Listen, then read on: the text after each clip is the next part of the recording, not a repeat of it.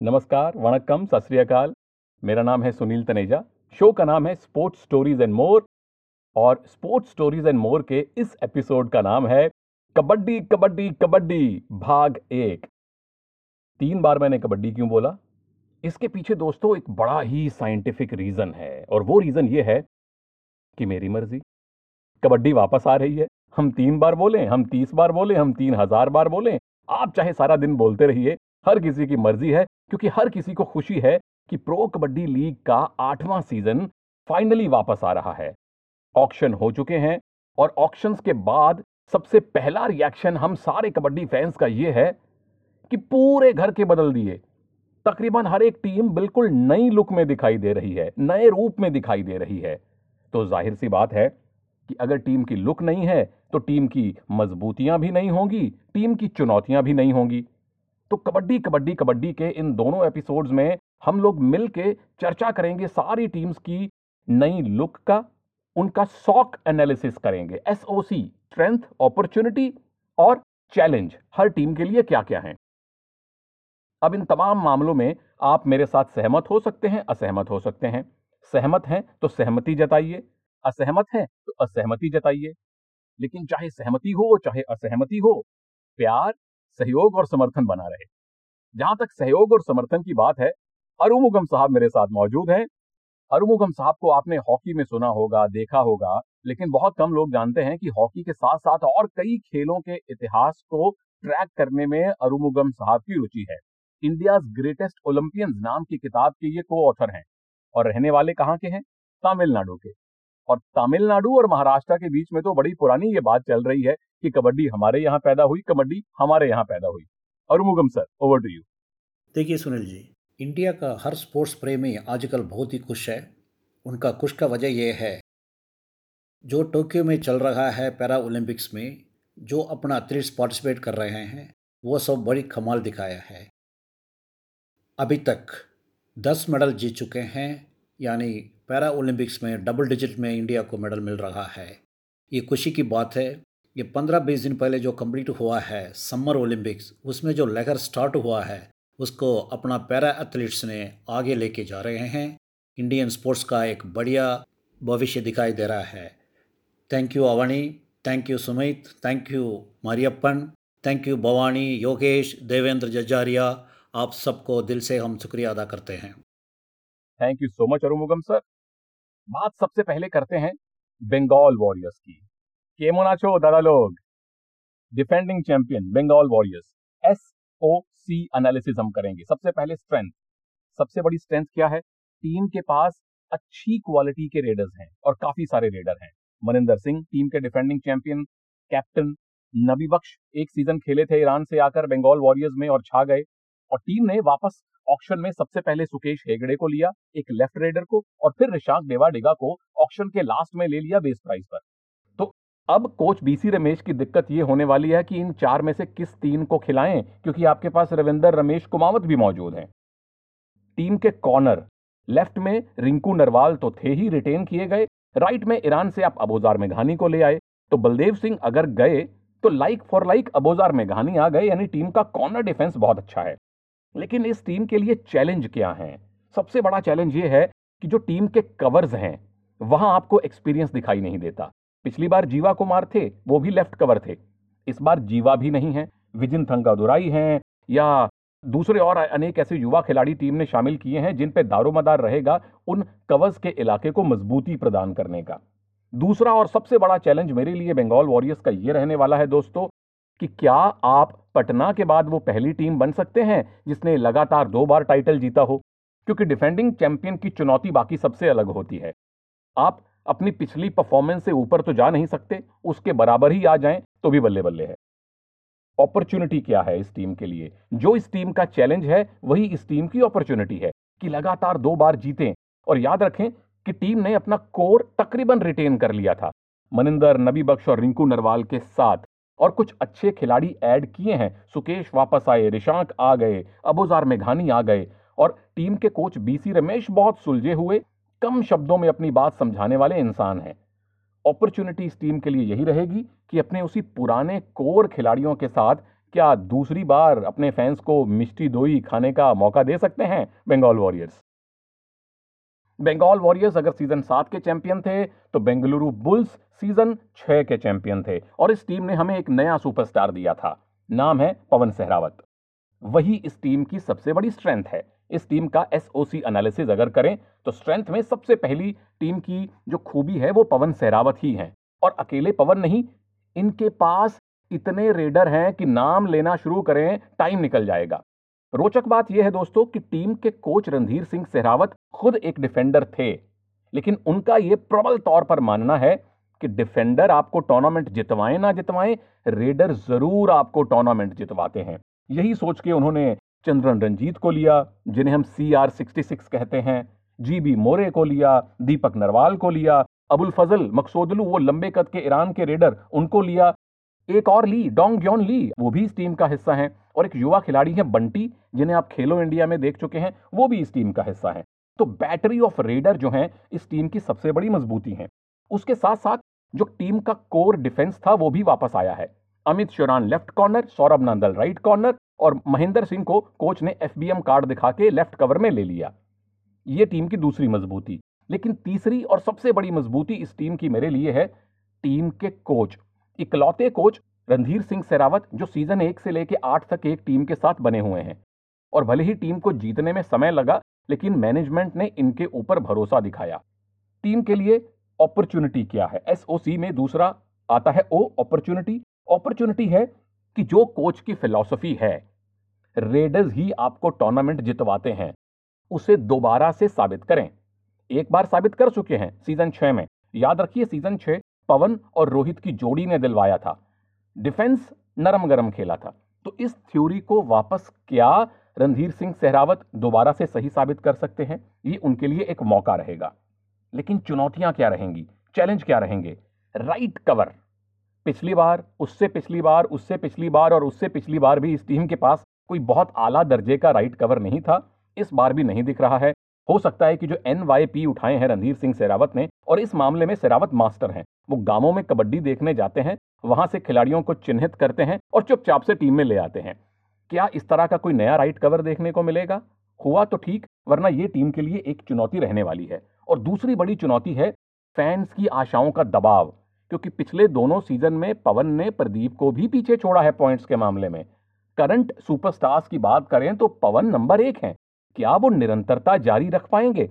ये चुनौती हर एक बड़े खिलाड़ी के साथ होती है। और इस बार पवन के साथ उनका साथ देने वाले बहुत से सहयोगी रेडर होंगे तो मुझे आशा है पवन उम्मीदों पे खरा उतरेंगे। चलिए, दक्षिण से आते हैं उत्तर में। साडी दिल्ली, की हालचाल? भाई दिल्ली ऐसी टीम है, इसके डिफेंस पे अगर हम नज़र डालें तो पहला सवाल मन में ये आता है दोस्तों कि विरोधी रेडर पॉइंट लेंगे तो कहाँ से लेंगे? क्योंकि लेफ़्ट कॉर्नर पे जोगिंदर नरवाल हैं तो राइट कॉर्नर पे संदीप नरवाल हैं। लेफ़्ट कवर पे अगर मंजीत छिल्लर होंगे तो राइट कवर पे जीवा कुमार होंगे। विरोधी रेडर कहाँ से पॉइंट लेगा? यह टीम की सबसे बड़ी मजबूती होने वाली है। उसके साथ साथ टीम के सुपरस्टार रेडर नवीन जो एक Pradeep Narwal in the making है। क्यों मैं ऐसा कहता हूँ? दो कारण हैं। एक, लगातार दो सीज़न से नवीन ने अच्छा प्रदर्शन किया है कंसिस्टेंटली दूसरा, प्रदीप की तरह नवीन सफलता को, अपने स्टार्डम को अपने सर में नहीं जाने देते। वो उनके लिए चुनौती नहीं बनता है। दूसरी बड़ी बात, इस बार साथ में अजय ठाकुर आ गए हैं, सुशांत सैल आ गए हैं। तो सहयोगी रेडर, जो पिछली बार चंद्रन रंजीत थे, इस बार अगर आपके साथ अजय ठाकुर जैसा सहयोगी है जो कि सारे रेडर्स का आदर्श होगा तो आपके लिए इससे बेहतर मौका हो नहीं सकता एक और सीज़न अच्छा खेलने का। अपॉर्चुनिटी क्या है इस टीम के लिए? सबसे बड़ी अपॉर्चुनिटी है कृष्ण कुमार हुड्डा साहब की टीम के लिए कि पिछली बार जो फाइनल में पहुंचकर चूक गए थे, उस चूक को दूर करें। अब चलते हैं इनके चैलेंजेस पर। सबसे बड़ा चैलेंज इस टीम के लिए है MSP many senior player Manjeet Chhillar, Jeeva Kumar Sandeep Narwal, Joginder Narwal, Ajay Thakur, इतने सारे सीनियर प्लेयर्स को मैनेज करना एक अपने आप में चुनौती है। लेकिन इस चुनौती की काट भी उनके पास है। काट का नाम है कृष्ण कुमार हुड्डा। जैसा टीम का नाम है, वैसा उनका रुतबा है। दबंग। उन्हें आपने देखा है पिछले दो सीज़न में बेंच पे बैठे हुए। उनका टीम संचालन करने का तरीका आप लोगों ने देखा है। लेकिन जब आपके पास पद्मश्री अजय ठाकुर हों, जोगिंदर नरवाल हों मंजीत छिल्लर हों तो हुड्डा साहब के मैन मैनेजमेंट जो स्किल्स हैं, वो इस बार बहुत ज़्यादा मायने रखेंगे और हुड्डा साहब में पूरी काबिलियत है। और जहाँ तक मैं जानता हूँ, दिल्ली से लेकर हरियाणा बेल्ट का कोई भी खिलाड़ी ऐसा नहीं आपको मिलेगा जो हुड्डा साहब की इज़्ज़त ना करता हो।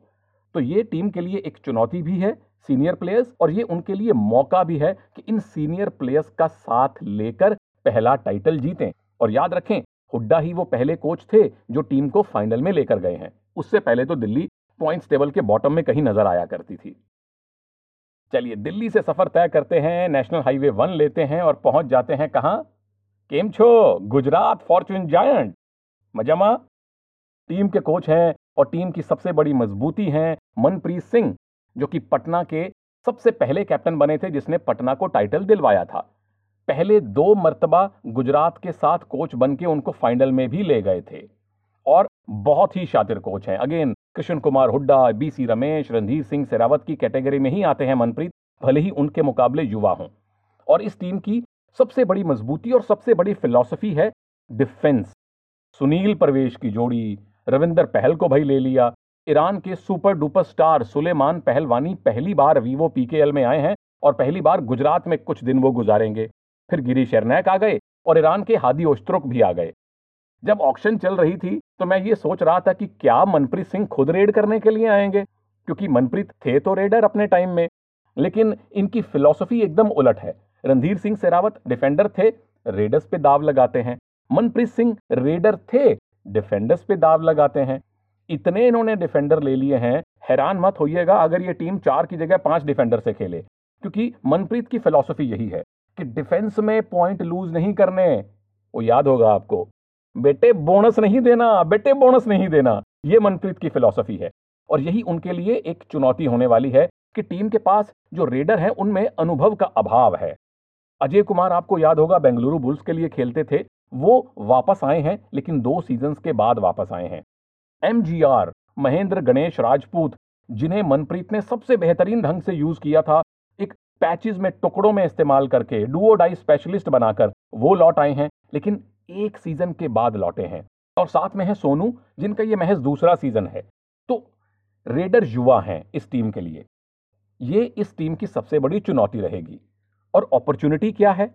एसओसी में अगर ओ को पकड़ें तो अपॉर्चुनिटी यही रहेगी कि जो मनप्रीत की फिलॉसफी है कि टाइटल आपको डिफेंडर जितवाते हैं टूर्नामेंट आपको डिफेंडर जितवाते हैं, वही जो जोजे मोरिनियो जैसों की फिलॉसफी है, वही मनप्रीत की फिलॉसफी है, इसी फिलॉसफी को दोबारा सही साबित करें। और याद रखें, दो बार फाइनल पहुँचे हैं मनप्रीत। बड़े कामयाब कोच हैं। गुजरात से वापस उत्तर भारत में पहुँचते हैं और करते हैं राम राम भाई हरियाणा चलते हैं। कबड्डी का घराना, कबड्डी का गढ़, क्योंकि इतना टैलेंट है इस प्रदेश में। और यही इस टीम की सबसे बड़ी मजबूती है कि टीम के पास युवा रेडर्स की भरमार है। विकास कंडोला इस टीम के साथ ऐसे जुड़े हुए हैं, जैसे हरियाणा में दोपहर के खाने के साथ छाछ या लस्सी जुड़ी होती है। साथ में रोहित गुलिया को ये ले आए हैं। अच्छी खासी कीमत देकर तिरासी लाख और विनय, जो कि कोच राकेश कुमार की खोज थे, लगातार दूसरा सीज़न खेलेंगे। दूसरी स्ट्रेंथ इस टीम की खुद राकेश हैं। दुनिया की कबड्डी के सबसे बेहतरीन खिलाड़ियों में से एक। लेकिन इस लेजेंड के लिए चुनौती ये होने वाली है चैलेंज ये होने वाला है कि आपके पास जो डिफेंस है, उसमें या तो ऐसे खिलाड़ी हैं जो कुछ समय बाद वापसी कर रहे हैं या कम अनुभवी हैं। जैसे सुरिंदर नारा, बहुत कमाल के डिफेंडर, राजेश नरवाल, बेहतरीन ऑलराउंडर जयपुर के साथ खेले थे सीज़न वन, लेकिन इन दोनों की पिछले दो तीन सीज़न की फॉर्म और फिटनेस पे आप सवाल उठा सकते हैं, और जो बाकी डिफेंडर हैं, वो ज़्यादा अनुभवी नहीं है। तो क्या सुरेंद्र नारा, राजेश नरवाल अपने अनुभव को अपनी परफॉर्मेंस में परिवर्तित करेंगे? कर दिया तो चुनौती को पार कर लेंगे। अपॉर्चुनिटी क्या है?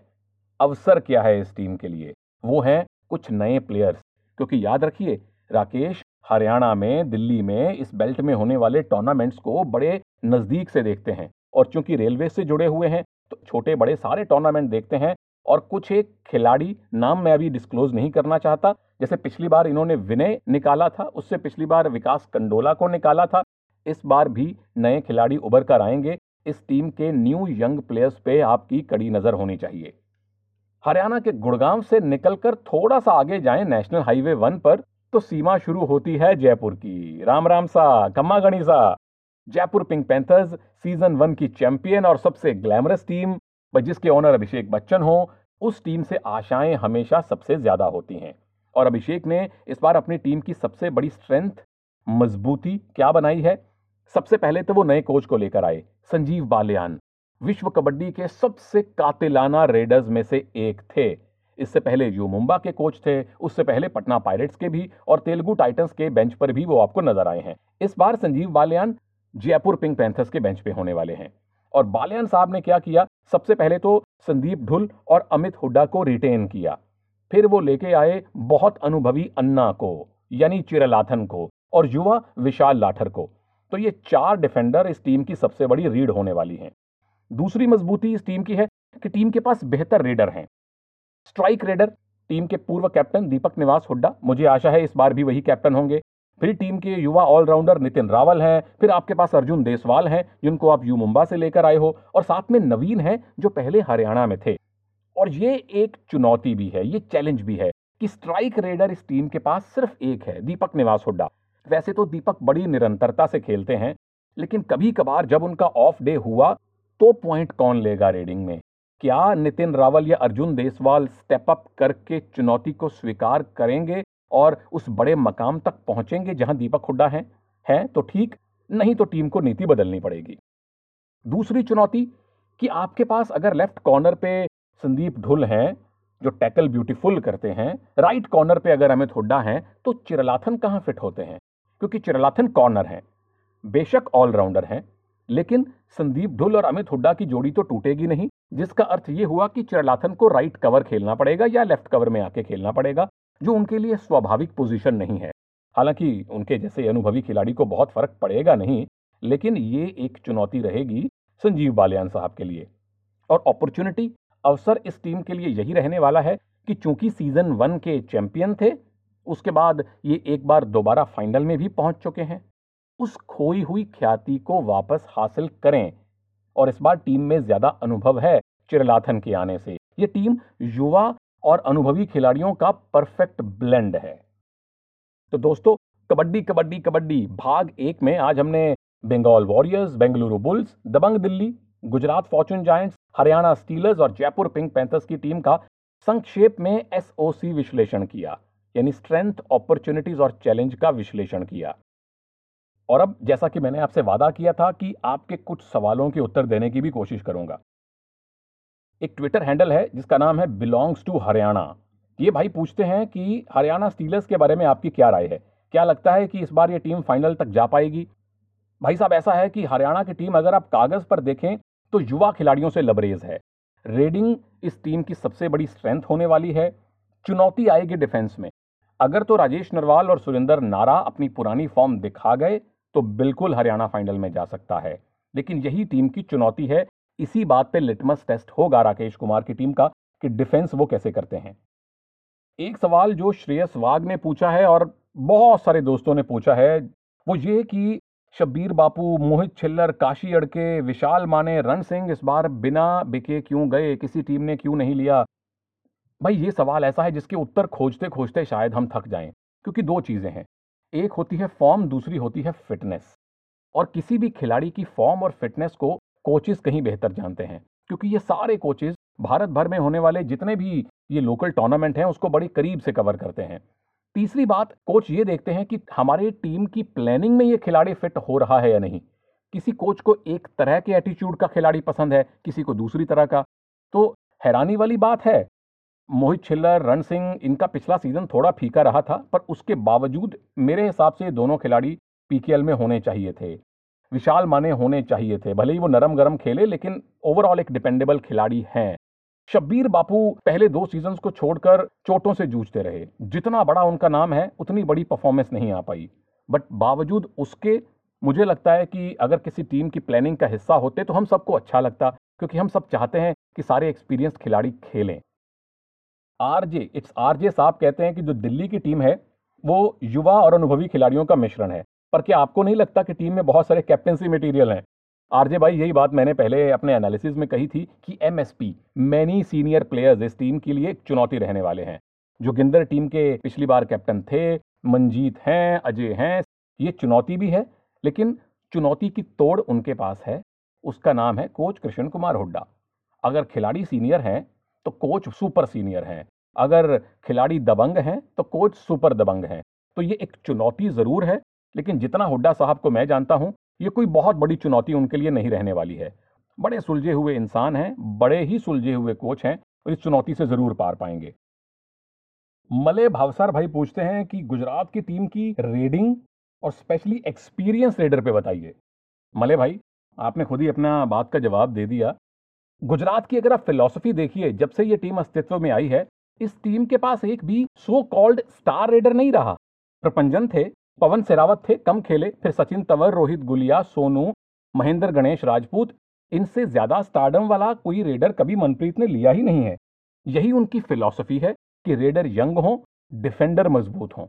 तो किसी की फिलॉसफी पे हम सवाल नहीं उठा सकते, किसी की फिलॉसफी को सही गलत नहीं ठहरा सकते, क्योंकि इसी फिलॉसफी के साथ मनप्रीत दो बार फाइनल पहुँचे हैं। सौरभ भाई पूछते हैं कि आपके हिसाब से कौन सी चार टीम प्ले ऑफ़ में जाने वाली हैं। Very good question Saurabh. सबसे पहला सवाल यही होना चाहिए। लेकिन ये चूँकि एपिसोड वन है, जब एपिसोड टू मुकम्मल करूँगा तो कोशिश करूँगा आपकी बात का जवाब दे पाऊँ। हालाँकि ये जवाब नहीं होगा, ये सिर्फ़ एक प्रिडिक्शन होने वाली है, क्योंकि हमें नहीं पता कौन सी टीम जाएगी। हम सिर्फ़ प्रिडिक्ट कर सकते हैं कि कौन सी टीम जा सकती है। और हमारी प्रिडिक्शन कई बार गलत भी हो सकती है। जगमीत सिंह किंगरा साहब पूछते हैं कि राहुल चौधरी और दीपक हुड्डा इस बार इतने कम प्राइस में क्यों गए हैं? बिल्कुल हैरानी वाली बात है जगमीत पाजी। मुझे भी बहुत हैरानी हुई कि 40-50 लाख में अगर राहुल चौधरी और दीपक हुड्डा किसी टीम को मिलते हैं, उस टीम के लिए तो लॉटरी है, खिलाड़ियों के लिए चुनौती है, क्योंकि अब दीपक हुड्डा को ये एक पॉइंट भी प्रूव करना है सारी टीम्स के सामने कि मैं 55 लाख से डबल प्राइस का खिलाड़ी हूँ। और दीपक हुड्डा जैसे खिलाड़ी, राहुल चौधरी जैसे खिलाड़ी, जहाँ तक मैं जानता हूँ, चुनौतियाँ स्वीकार करते हैं। वो हमेशा कोशिश करते हैं कि अपने प्राइस टैग को जस्टिफाई करें। और इस बार तो जस्टिफाई नहीं करेंगे, उसको तोड़ देंगे, उसको बेहतर करने की कोशिश करेंगे। संदीप पारीख साहब पूछ रहे हैं कि, सर, जयपुर को एक स्पेशलिस्ट ट्रेडर के लिए जाना चाहिए, जिसके पास एक्सपीरियंस हो। बिल्कुल, इन फिलॉसफी, संदीप जी, आपकी बात से मैं अग्री करता हूँ और मैंने अपने एसओसी एनालिसिस में यही कहा था कि टीम के पास स्ट्राइक रेडर एक है। दीपक हुड्डा। हालाँकि वो बहुत कंसिस्टेंटली खेलते हैं। हर मैच में आपको आठ, दस, बारह पॉइंट ला देते हैं। लेकिन बिल्कुल आपके पास एक सेकेंड स्ट्राइक रेडर अगर हो तो बेहतर रहता है। नहीं हो तो आप स्ट्राइक रेडर बनाते हैं। जैसे बेंगलुरु बुल्स ने पवन सहरावत को बनाया। क्या नितिन रावल वो जवाब है? क्या अर्जुन देसवाल जो यू मुंबा से जयपुर में आए हैं? और याद रखिए यू मुंबा में और जयपुर में अब कोच सेम है उनके, संजीव बाल्यान। तो क्या वो उसका उत्तर हो सकते हैं? नवीन उत्तर हो सकते हैं। स्ट्राइक रेडर कहीं ना कहीं से तो शुरू होंगे ही। कहीं ना कहीं से तो अपने आप को स्ट्राइकर के तौर पर साबित करेंगे। तो संभवतः ये मौका है इन खिलाड़ियों के साथ दीपक हुड्डा जैसे रेडर की कैटेगरी में आने का। तो दोस्तों, कबड्डी कबड्डी कबड्डी भाग एक आज यहीं खत्म होता है। पहली छह टीम्स का हमने एनालिसिस कर लिया। Bengal Warriors Bengaluru Bulls Dabang Delhi, Gujarat Fortune Giants Haryana Steelers और जयपुर पिंक पैंथर्स कबड्डी कबड्डी कबड्डी भाग दो में बची हुई छह टीम्स का एसओसी सॉक एनालिसिस करने की कोशिश करेंगे। इसी तरह से अपना प्यार भारतीय खेलों और खिलाड़ियों के साथ बनाए रखिएगा। अरुमुगम सर और मेरी सुनील तनेजा की तरफ़ से आप सबको बहुत बहुत धन्यवाद। जय हिंद।